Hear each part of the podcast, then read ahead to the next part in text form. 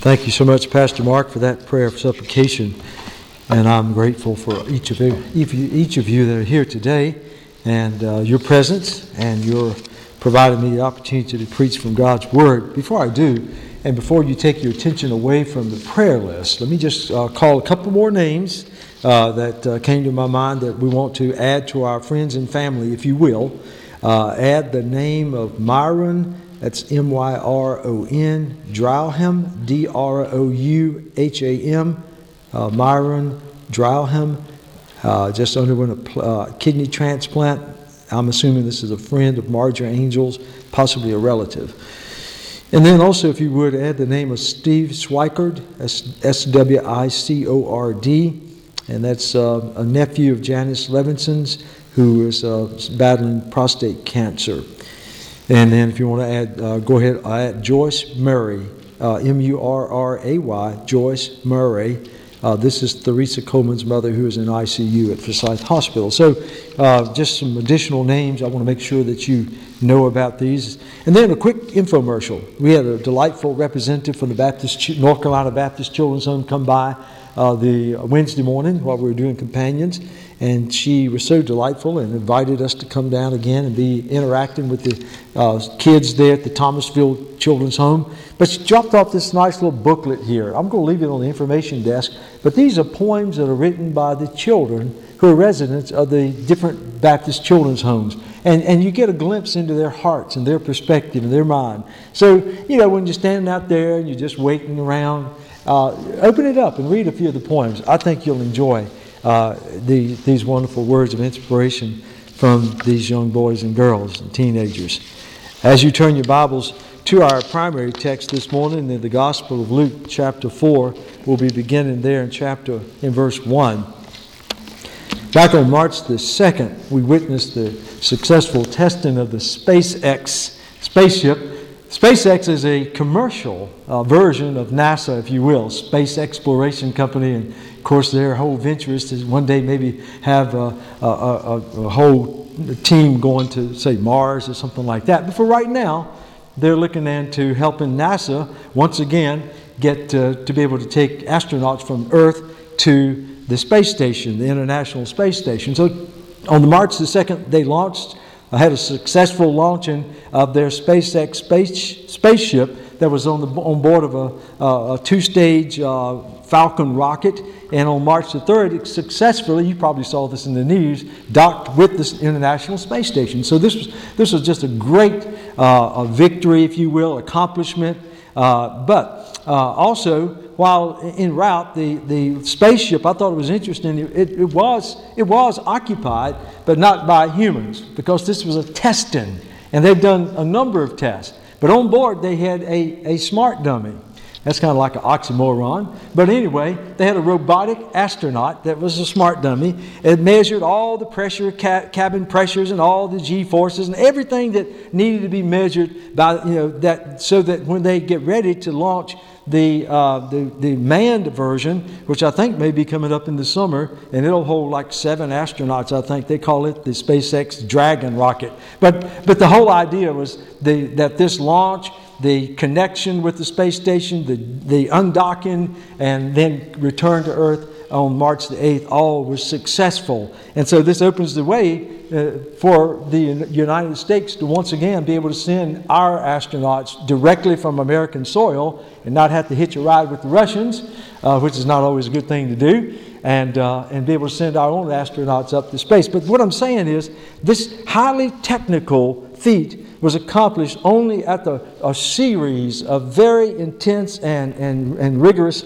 tests to, to make this uh, happen before ultimate success. And you know, as we read the scripture record, we find that God oftentimes will, will take his people or allow his people to go through intense times of testing. Uh, you know, designed to help to, to demonstrate the, the, the completeness of their faith, the strength of their faith, and you know, when you think about it, all the way back to the first book uh, in, the, in the Bible, in Genesis, in chapter 3, we find that God is testing the faith of Adam and Eve. Now, they were perfect, perfect creations of God, and yet He allowed them to be tested, tempted by the adversary, the devil. And of course, we know the result in, in chapter 3 of Genesis. And, and, we know that, of course, they failed the test. And of course, with that, the fall into sin. But, but that's not the only time. You know, God uh, allows his people to go through testing. But the thing that we need to remember, because we're going to be looking at the temptation or the testing of Christ, which is a significant uh, event in the life and the ministry of the Son of God. The thing the scripture tells us in James chapter 1, verse 13, is that God never tempts anyone to sin. Okay? Because God is, is perfect and holy. And He will allow people to be tested, but He'll never test or tempt anyone or lead anyone into sin. I think it's interesting that in the model prayer that Jesus gives us in Matthew chapter 6, He, he prays, you know, lead us not into temptation, but deliver us from evil. But God does allow, like I said, Adam and, and Eve to be tested. We know that Job was tested uh, by the very same adversary. We know that, you know, of course, Job passed the test. His faith was demonstrated, and he proved how faithful he was to God.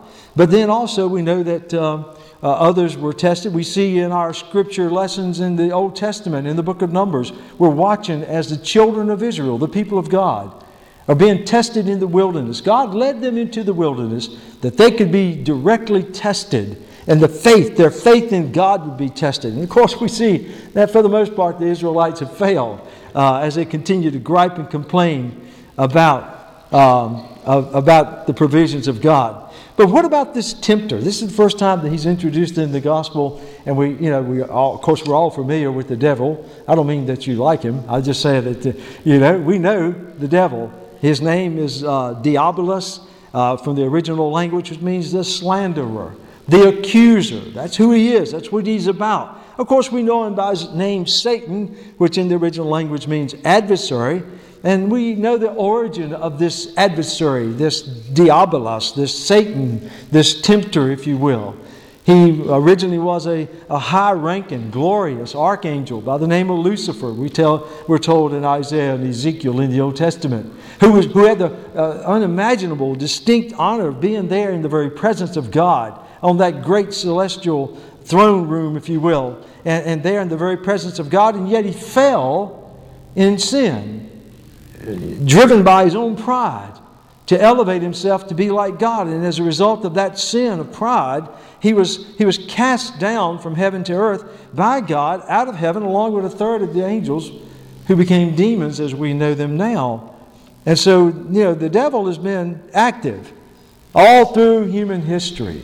And he's always been a part of, of, of the ultimate plan of God. And so, and it's interesting because as we look now, as we look at the, the temptation of Christ as we know, the testing of Christ as it's given here in the Scriptures. And I think it's interesting because we find the, the account of the temptation of Christ given to us in the three synoptic Gospels, which is Matthew, Mark, and Luke. But it's interesting that, that we don't find it in the Gospel of John. And I know some of you in, in the evening, Sunday evening adult equip hour, have been walking through the Gospel of John with uh, uh, my son Tim. And I understand y'all having a great time with that. But it's interesting, John doesn't mention the temptation, but as you've been, I'm sure, made aware of, John doesn't focus so much on the humanity of Christ as, he's, as he is he's exposing the deity of Christ. And so a temptation account wouldn't have so much to, to do with his gospel account, but it would with Matthew, Mark, and Luke, particularly with Luke. And so as we, as we think about we left off in chapter 3, where, you know, before the genealogies, of course. We, we saw Christ as he was being baptized. We, we saw the celebration or of the inauguration of the ministry of, of Jesus Christ, the promised Messiah. And it was a glorious occasion. At, there at the Jordan River, as John the Baptist is baptizing, and Jesus comes, and, and, and he pretty much tells John. John didn't want to baptize him because he felt like he needed to be baptized by Jesus. But you remember, as Jesus was baptized, and the, the gospel account describes Christ coming up out of the water, it talks about how the Spirit of God came down in, in, in the likeness of form of a, a dove, if you will, in the way of a dove, and settled upon him. And, and how this booming, authoritative, divine voice came from heaven. This is my beloved Son in whom I'm well pleased, the voice of God. So we saw in that manifestation of, of the, the Holy Trinity, the, the God the Son, God the Spirit, and God the Father being displayed, and, and, and, and all of that occurred. But, but it isn't it, it's interesting to see how short lived the inauguration of the Son of God was. There was no follow up band. There was no procession into Jerusalem. There was no, you know, celebrations and singings and, and hallelujah courses and everything. That he's here, he's here. He was baptized. That occurred, occurred with the manifestation of the Holy Trinity. And then immediately we find Jesus being taken out into the wilderness to be tempted. And we're going to be looking in chapter 4, verses 1 through 13 at, at this very interesting and I think powerful uh, exposition of, of, of this intense time in the life of the Son of God. So I want you to understand that as you see the temptation of Christ unfold here, understand that, that Jesus is being tested. And, and it's not that, not that he has just inadvertently, haphazardly found himself in this situation, this is a deliberate design of God. And, and the testing that is occurring is to demonstrate the perfection of Christ. And in this temptation, we see that his perfection endures severe testing. Is he who he claims to be? Can he fulfill this unique calling upon his life? As the promised Messiah, Son of God. And so, before we start in the scriptures here, I want to just take you back to Hebrews. It was mentioned in our, a part of our responsive reading in our worship guide. And, and first of all, I want to take you back to Hebrews chapter 2. I want to put this temptation into context to help you and I to appreciate the absolute essentiality of what Christ was going through and why. So in, in Hebrews chapter 2, if you'll first look with me there in verse 14. Hebrews 2, verse 14. And if you don't want to turn, you can just use that, those blanks for notes in your worship guide and just jot it down and go back and read it later. And, and, and this is what the writer of Hebrews says in verse 14 Inasmuch then as the children have partaken of flesh and blood, he himself, speaking of Christ, likewise shared in the same that through death he might destroy him who had the power of death, that is the devil, Diabolos, and release those who through fear of death were all their lifetime subject to bondage. For indeed he does not give aid to angels, but he does give aid to the seed of Abraham, and that would include us by faith spiritually. Therefore, in all things he had to be made like his brethren, speaking of you and I that he might be a merciful and faithful high priest in things pertaining to God to make propitiation for the sins of the people, for in that he himself has suffered being tempted, he is able to aid those who are tempted. And then, of course, in chapter 4, we read verses 14 through 16, but I want us to focus on chapter 4, verse 15. For we do not have a high priest, speaking of Jesus, who cannot sympathize with our weakness, but was in all points tempted as we are, yet without sin. In order for Christ to qualify as our Savior, as our high priest, as our mediator, he needed to demonstrate that he could relate to us. And he was. He was fully man, as we understand from the teachings of the Scriptures, the doctrine, doctrine of, of, of Christ. He was fully man. And, and, and his humanity, he was fully man, fully God. But his humanity enabled him to experience temptations very much like you and I. He could identify with, with us. Yes, he was spirit, he possessed the Holy Spirit, but he was also absolutely human in flesh and blood, as the writer of Hebrews made it quite clear. We have a Savior. Hallelujah. We have a, a high priest. Hallelujah. We have a Lord who understands us, who can relate to us. He's not some distant, cosmic, mystical deity who has no idea what it means to be human. All the way from birth, or even before, because he was a fetus and then he was born. I mean, the whole human experience. And that's important because in his time of temptation, he demonstrated his ability to resist temptation and to preserve his perfection even in dealing with the physical appetites of humanity that you and I know ourselves. So now back to Luke chapter 4, verse 1. Then Jesus, this is after the baptism and the manifestation of the Holy Spirit and all. Then Jesus being filled with the Holy Spirit. And that's important because we know back in chapter 3, verse 22, it talks about the Holy Spirit coming upon him, lighting upon him. But, but listen, Jesus is fully human, but he is filled with the Spirit of God. He is directed by and moved by the Spirit of God. The same as you and I, when we are filled with the Spirit of God, as Paul tells us to, to pray for in Ephesians 5.18, that we be filled with the Holy Spirit. When we're filled with the Holy Spirit, the Holy Spirit is in control. And He is the director of our lives. In this case, it says, Jesus then, being filled with the Holy Spirit, returned from the Jordan and was led by the Spirit, which is God, in the Spirit, into the wilderness. And you may recall, we gave a little description of the wilderness. This is not the place you want to go and have a picnic. This is a region of a very barren and desolate portion of the southern part of Israel that uh, craggy cliffs and hanging boulders and you know snakes and lizards and all of that. In fact, Mark, in his version of the temptation, went on to say that he was out in the wilderness with wild beasts. Just to make it a little bit more foreboding, if you will.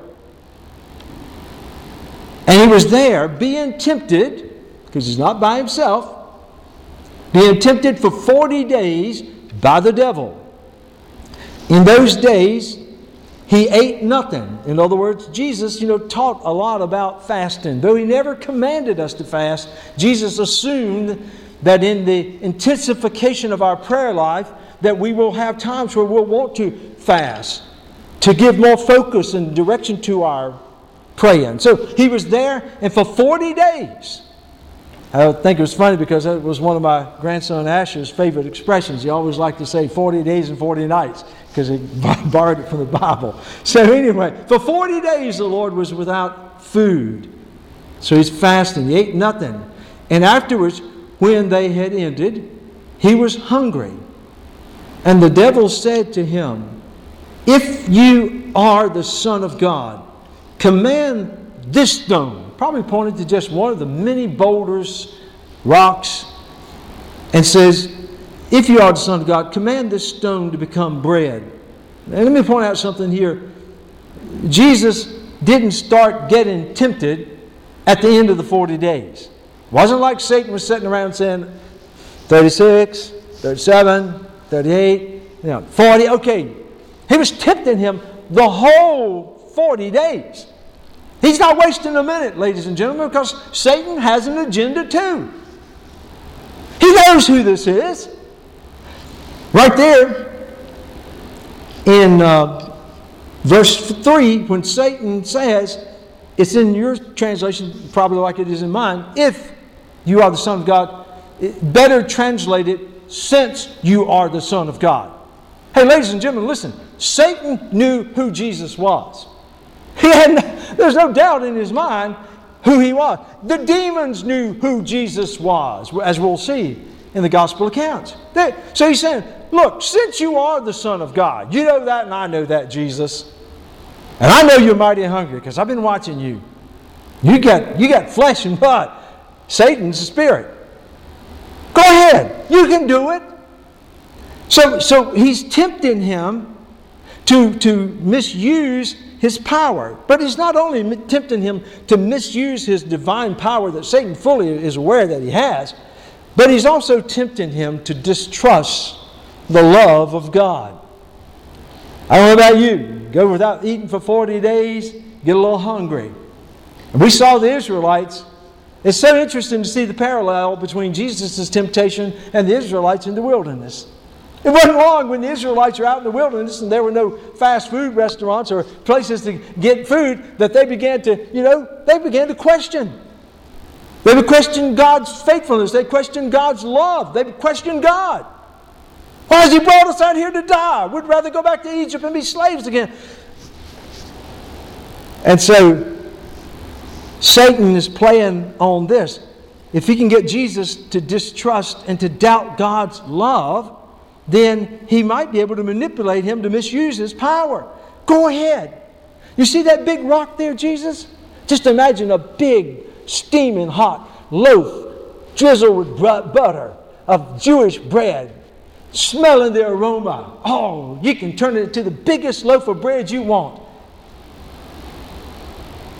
So Satan understands physical needs, and he knows he's tempting Jesus to, to doubt God's love and to misuse his power. But I want you to see the response of Christ. And folks, understand the significance, and we'll touch on this later, but understand the significance of the Word of God when we are engaged in spiritual warfare. Paul tells us in Ephesians chapter 6 10 through 18 when he describes the, the, the armor of God and dealing with spiritual warfare. And he talks about take up the sword of the Spirit, which is the Word of God. That's our defense. That's our offense against the devil. And you'll see the Son of God understood the significance. Jesus knew the significance because he's quoting Scripture, and it's interesting because he goes back to the Old Testament book of Deuteronomy, and we see that parallel again, but with the, with the nation of Israel. In verse 4, Jesus answered and said to him, It is written. In other words, God has said, Man shall not live by bread alone, but by every word of God. Our sustenance ultimately depends not on what we can put in our mouth that's what God was wanting to get across to the Israelites as they walked and journeyed through the, the wilderness. Listen, it doesn't matter if there's not a hamburger stand or, you know, a Jewish kosher food stand around every corner. It doesn't matter if there are not fruit trees in sight that you can see. Listen, all you got to do is trust in the Word of God. I'll feed you, but your ultimate uh, existence doesn't depend upon food or water or any other thing that we may try to bring into our lives. It's interesting as we move further, we're looking at the temptation, begin again in verse 5, that when it comes to comparing Matthew and Mark, I mean uh, uh, Luke and Matthew, that, that Matthew switches the order of the final two temptations. And that's probably because Matthew is more stringent in terms of following the chronology, whereas Luke is more thematically oriented. But either way, they're the same temptations, just offered in different order. Mark, however, is on the brief side. That Mark, the Gospel of Mark, not Mark 12:30 over here. I'm just kidding, brother. But anyway, his version of the temptation said he was tempted. Okay, let's go. but not Matthew and Luke. They want to give you all the details, which I'm, I'm grateful for. Because we see that the perfection of Christ endured the testing related to physical appetites, but also we see that the perfection of Christ endures severe testing as it relates to pursuing the perfect will of God. Satan is smart, smarter than me, smarter than you. He's cunning.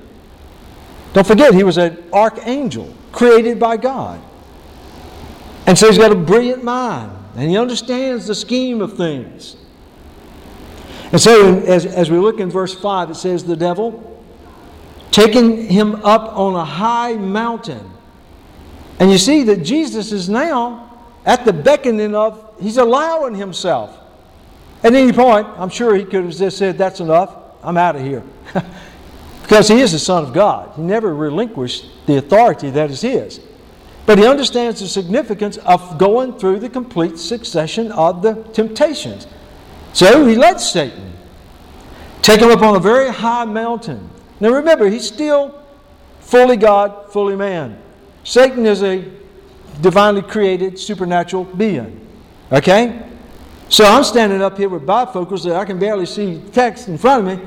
They have supernatural vision, enabling them to see beyond probably what you and I could see if we went up on Mount Mitchell or one of the high mountains in the area and looked out. So I'm just telling you that so you'll understand the temptation. In verse 5, then the devil, taking him up on a high mountain, showed him all the kingdoms of the world in a moment of time. In other words, in that time period, and we're talking primarily the Roman Empire. So they're both seeing nations, they're seeing empires. Maybe they're seeing as far as the Far East and, and, and Western Europe. I don't know. Maybe they saw us Native Americans over here chasing buffalo or whatever. But the fact is, Satan is saying, Look, see it all. All the nations, all the kingdoms. And he showed him all in a moment of time. In verse 6, and and the devil said to him, All this authority I will give you, and their glory, for this has been delivered to me, and I give it to whomever I wish. Therefore, if you will worship before me, all will be yours. Okay, and just stop there for just a second. Because Satan, He's so shrewd. He cunningly offers Jesus a, tempt, a tempting alternative that's full of half truths. Half truths. Because the Bible tells us clearly that Satan does have power in the earthly realm. In fact, in John 12 31, he's described as the ruler of the world. In 2 Corinthians chapter 4, verse 4, he's described, described as the God, little g, of this age. Folks, understand, Satan has power, he has control over the evil, wicked, sinful, fallen institutions and governments that are in charge of the world today. Hence, dictators and, and anarchy and, and all of that the horrendous things that we see going on in the name of government today. Well, Satan does have power. And he does know that the scriptures have already foretold, particularly the messianic Psalms, Psalm 2, and other passages of scripture, where God the Father saying to God the Son, You will have all, you'll, have, you'll rule all the nations. I'm going to give you, and, and ultimately God will. Christ will come back and he will establish his reign and he'll rule over all the kingdoms of the world. But to get to that point, he knows he's got to walk through a very menacing, trying, harassing, frustrating earthly journey, dealing with unfaithful, fickle human beings, teaching un, you know, hours and upon hours upon hours, demanding schedules, healing people, enduring ostracism and rejection by the religious community, and then finally being arrested on trumped up charges and thrown into a kangaroo court, betrayed by his disciples, and then beaten nearly to death, hung on a cross. And Satan says, and I'm paraphrasing, hey, Jesus, I can give you a shortcut, buddy. You don't have to go through all of that. I can give you the kingdoms. They're mine. I'm ruling them right now. Caesar, he's just a puppet in my hands. All you got to do is bow down and worship me. You won't have to go through all that that, that lies ahead of you. Take the shortcut. He's tempting Christ to abandon the perfect will of God. And of course, we know as we look at the verse 8, Jesus' answer to that temptation. Again, goes back to the Word of God. Get behind me, Satan. For it is written, You shall worship the Lord your God, and him only you shall serve. Deuteronomy 6 13. And so you see, Jesus rebuffs this offer by Satan to abandon the will of God, to fulfill the perfect will of God, because you may recall Jesus had already said that for him, he says, For me, in John chapter 4, you remember when Jesus went into Samaria and encountered the Samaritan woman at the well? And the disciples had gone into town to get some food, and Jesus was tired and was there at the well and had the encounter with the lady, the, the Samaritan woman. And then they came back and they, you know, Jesus was talking about he, he already had food. This wait a minute, where'd you go get food? we, we went into town and got food. You've been here at the well. And that's when Jesus says, My food is to do the will of the Father the one who sent me. So you understand how important the will of God was? God the Father was, was to God the Son. That's why he was here. That's what he thrived on. And he made it clear to Satan God's word says you will not bow down to anyone except the Lord your God. And so again, Satan is rebuffed. And the perfect Christ, his perfect perfect will to do the will of God the Father is, is, is intact. And so then we move on in chapter 4, verse 9. And Jesus is still at, at, at the control, if you will, the manipulation, if you will, of the devil. The devil's not through. He's, you know, he's determined he's going to try every angle to cause Christ to stumble. So look at verse 9. Then he, the, the devil, brought him to Jerusalem and set him on the pinnacle of the temple. And he said to him, If you are the Son of God, in other words, since you are the Son of God, eh, just throw yourself down from here. They were probably perched on the southeast side of the temple complex, the Herod's temple, a massive massive structure.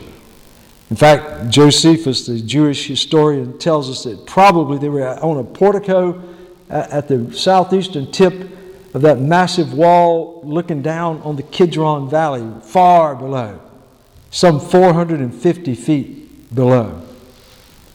And Satan says, Look, you know and I know you're the Son of God. Throw yourself down. Now, Satan is already seeing that Jesus is using the Word of God with authority to rebuke him. So you'll see his tactic changes a little bit now because now he's deciding he's going to use some Scripture. And he's going to try his hand at it. And so he's quoting out of Psalm 91 that we were reading responsively from in our responsive reading pertaining to the Messiah. That was one of the messianic Psalms. So he's going to use some scripture here, and he, he says, For it is written. Sounds pretty religious, doesn't it? He shall give his angels charge over you to, to keep you, and in their hands they shall bear you up, lest you dash your foot against a stone. Scripture says it, Jesus. Look at there. Go ahead. Put God through the test. He's already promised it. Just go ahead and jump. You know your daddy is not going to let you splatter on the pavement below. It's in the Word. And He is in the Word. And it is a messianic promise from God the Father to His Son, the Messiah.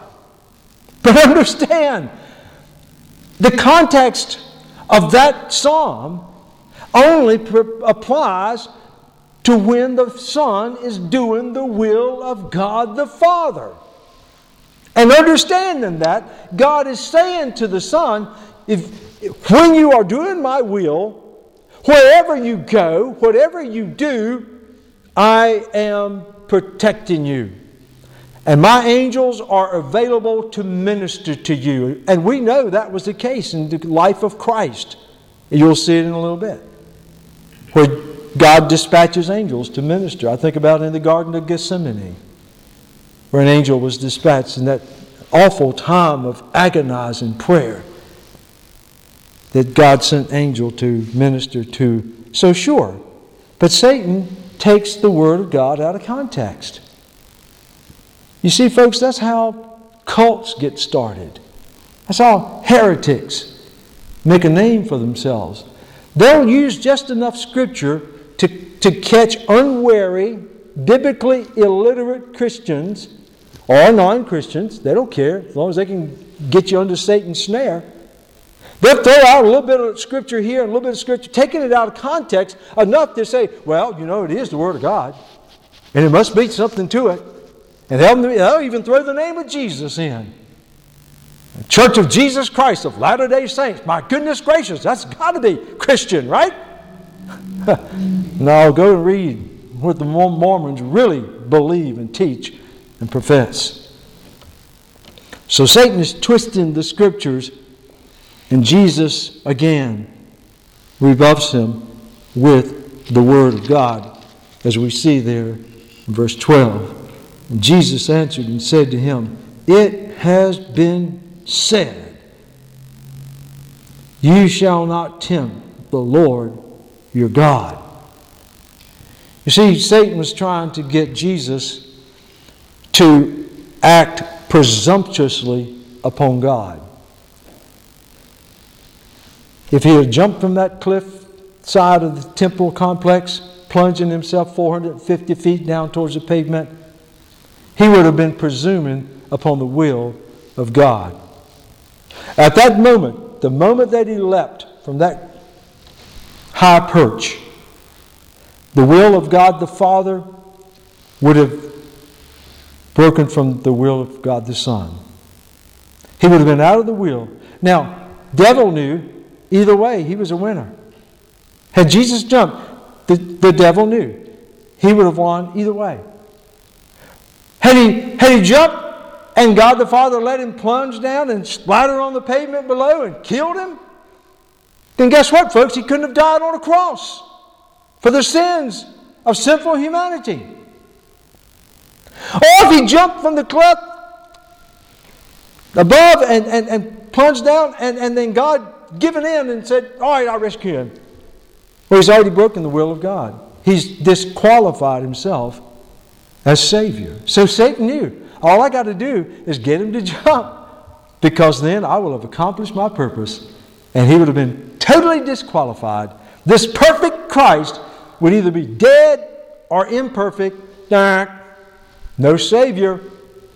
And Satan would have continued to rule in domain. Jesus was quoting from Deuteronomy 6 16 there.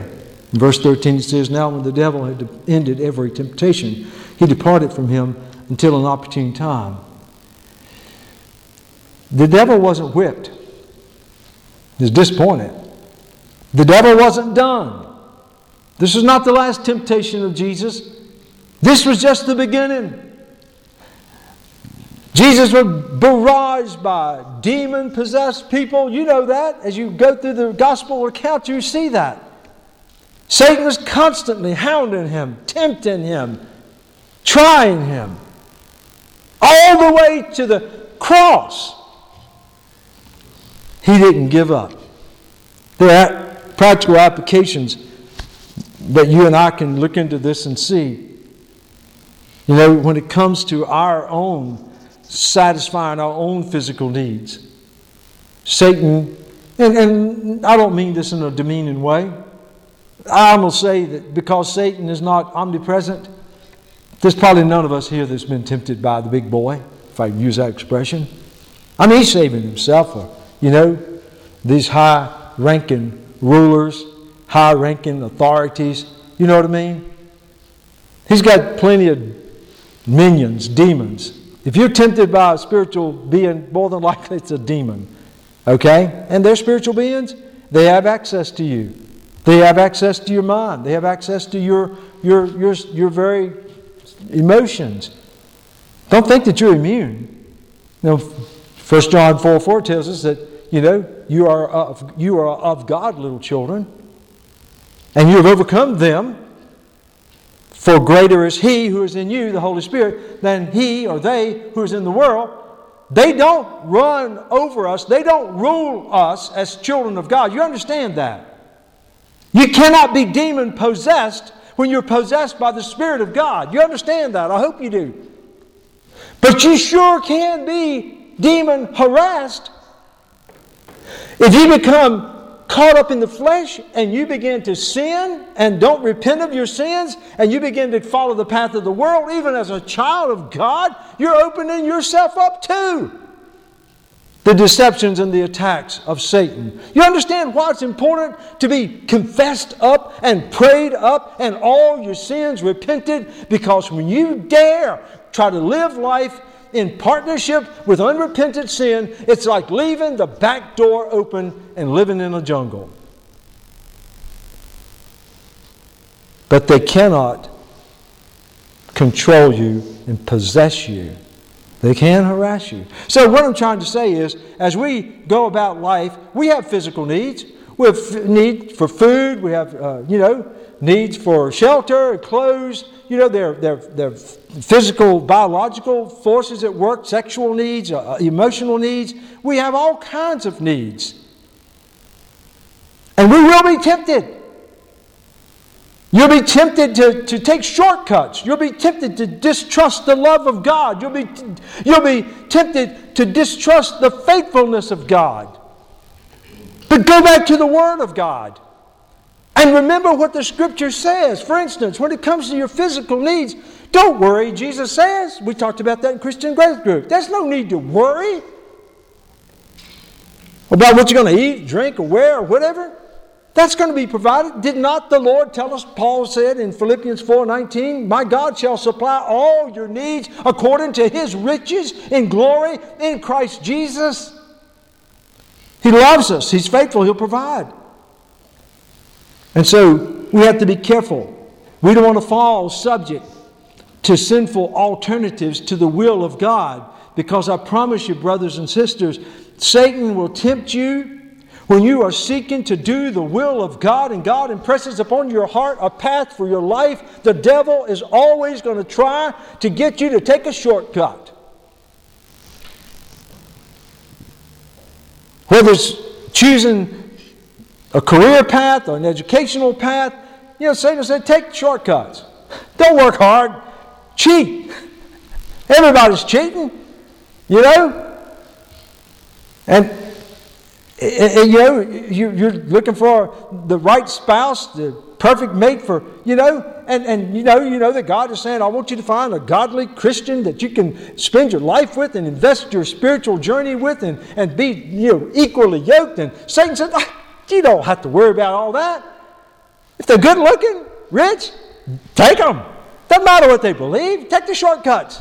Satan will offer all kinds of alternatives to the will of God. I think about old Job. You know? Well, go back to Adam and Eve. They had choices. Satan was saying, you know, eat of the fruit. God said we should eat it. If we eat of it, we'll die. Die, you surely will not die. Look, God knows that you'll be like him, so look, don't you want to be like God? Yeah. Shortcut. Just bite that apple or tomatoes, Tim points out. Job. He was offered a shortcut. You know, his wife came to him and he was in absolute misery, lost his children, his possessions, everything. His wife, I believe Satan put his wife up to it. I know, women, Satan could use your husbands too, okay? But I believe it, I believe she, she was speaking by the devil and said, Job, look, don't go through all of this. I've read the rest of the chapters, boy. Listen, just curse God. And thank goodness Job resisted and ended up a better man. Hey, Jonah. Jonah had alternatives. God said, I want you to go to Nineveh and preach the gospel. Jonah says, uh, Satan says, go to Tarsus, go to Tarsus. Take the shortcut, take the shortcut. Jonah says, I'm going to Tarsus. I'm not going to Nineveh got on the boat, went and took a nap. Next thing you know, he's in the belly of a whale, in the depths of the sea. So Satan will do that. I think about great men and women of faith like Jim Elliot and, and, and his missionary partners, and they went into the, you know, God says, go into the, the depths of the Amazon in South America to this, this barbaric tribe, you know, headhunters, Auca Indians, and, and share the gospel. Now, Satan would say, guys, guys, hold it. You're up here in Illinois, near Chicago. You can get good jobs. You can get a good, comfortable church to minister to. Don't go dragging your families down there. Of course, we know Jim Elliot didn't choose Satan's shortcuts to leisure and comfort and pleasure, but he faithfully followed God. It cost him his life. But do you know, ultimately, out of that great tragedy came a great work of God. Those same barbaric Alcan Indians became genuine converts to Christianity.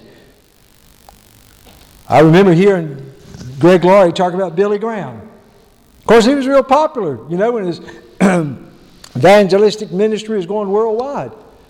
And Satan was offering alternatives from people from Hollywood. Billy, you can be a tremendous actor. Man, your face recognition, people, they'll come to watch you act. People from Washington were appealing to him. Billy, you'll make a great politician. You can represent our party. And, oh, who knows? You may be president of the United States. I don't know about you, but I'm so grateful that Billy Graham had the faith to resist the shortcuts that Satan was offering him to popularity and fame and riches. And so we have to trust God and lean upon Him. And then also, finally, you and I, as Christians, will be tempted by the enemy, by our flesh nature, to presume upon the Lord's care you know, our basic prayer as a people of God, just like Jesus taught us in the model prayer in Matthew chapter 6, verse 10 Father, your kingdom come, your will be done. And, and resist those opportunities where Satan will put before us ungodly schemes to try to manipulate God. We're here to do His will. He's not there to do our beck and will. And you know that televangelism out there today is steeped in these heretical, rampant movements that are, are challenging people and, and inviting people to name it and claim it. To presumptuously look to God and say, God, I want to be rich, and you owe me. They'll tell you that. All you got to do is name it. God owes it to you. You want a bigger house? Look, you're a child of God. Just tell God. You know, He owes it to you. Folks, God doesn't owe us anything. We owe Him everything. Don't get the formula backwards. And that's exactly how Satan was attempting to tempt the Lord Jesus Christ. And he is not too low that he won't try to tempt you and me. We will face temptations, but we have a Savior who understands. As Jesus demonstrated, the greatest defense we have against the enemy is the Word of God. Psalm 119 11 says, Your Word I have hidden in my heart that I might not sin against God. Folks, you ought to know the Word of God. I don't mean from Genesis to Revelation, every, every verse, but know the pertinent Scriptures. Because Satan is not going to always, or his demons, or the worldly forces around you, they're not going to wait until you have a copy of the Word of God. They're going to watch when you don't have a hard copy, or you can't get to your phone. Be able to go back to Him with the Word of God and know that the Word of God says in Proverbs 3 5 and 6 trust in the Lord with all your heart and lean not on your own understanding. In all your ways, acknowledge Him, and He'll make your path straight. Know that the Scripture tells you when you come under temptation, know know in your heart that the Word of God says no temptation has overtaken you except such that is common to man, but God is faithful, who will not allow you to be tempted beyond what you're able to bear, but with the temptation, He will provide a way by which you may escape it. Don't come to God and say, Nobody has ever been tempted like this. This is why I gave in. Don't tell God the devil made me do it. Don't tell God I just didn't have a choice. He's already told you in His Word. We have a Savior who knows what we go through, and He's provided a way for us to resist the devil. In James chapter 4, James says, Therefore, submit to God. Resist the devil. Did you get that? Resist the devil, and he will flee from you. I'll tell you one thing that Satan's crowd, and I'm talking about demons and the anti God world establishment around us, when they begin, begin to mess with you to try to tempt you, to cause you to stumble and fall, the thing that they despise is a child of God who is solidly planted in the hand of God by faith and who carries in their heart the Word of God. You want to see the devil run like a scalded dog? You get a Christian to start quoting accurately the Word of God and meaning it. And he'll say, Oops. It's kind of like that one of the zillion television lawyer commercials. You know, where the, the lawyers for the company are trying to get you to sign, you know, to cave in and, you know, settle for their settlements, you know. And then they find out that you got such and such attorney. They say, well, we're out of here. when the devil finds out that you are truly a child of God, you stand on the Word of God, he folds up his demonic calendar and, and he says, I'm out of here. No need for me to waste my time on this person. Jesus withstood temptation and resisted it to demonstrate the perfection of his calling as the Messiah of the world, but he also endured the temptation to set an example to show us that you can, you can stand the fires of temptation and maintain your faithful stance as a child of God. And to that, ladies and gentlemen, I say amen and amen.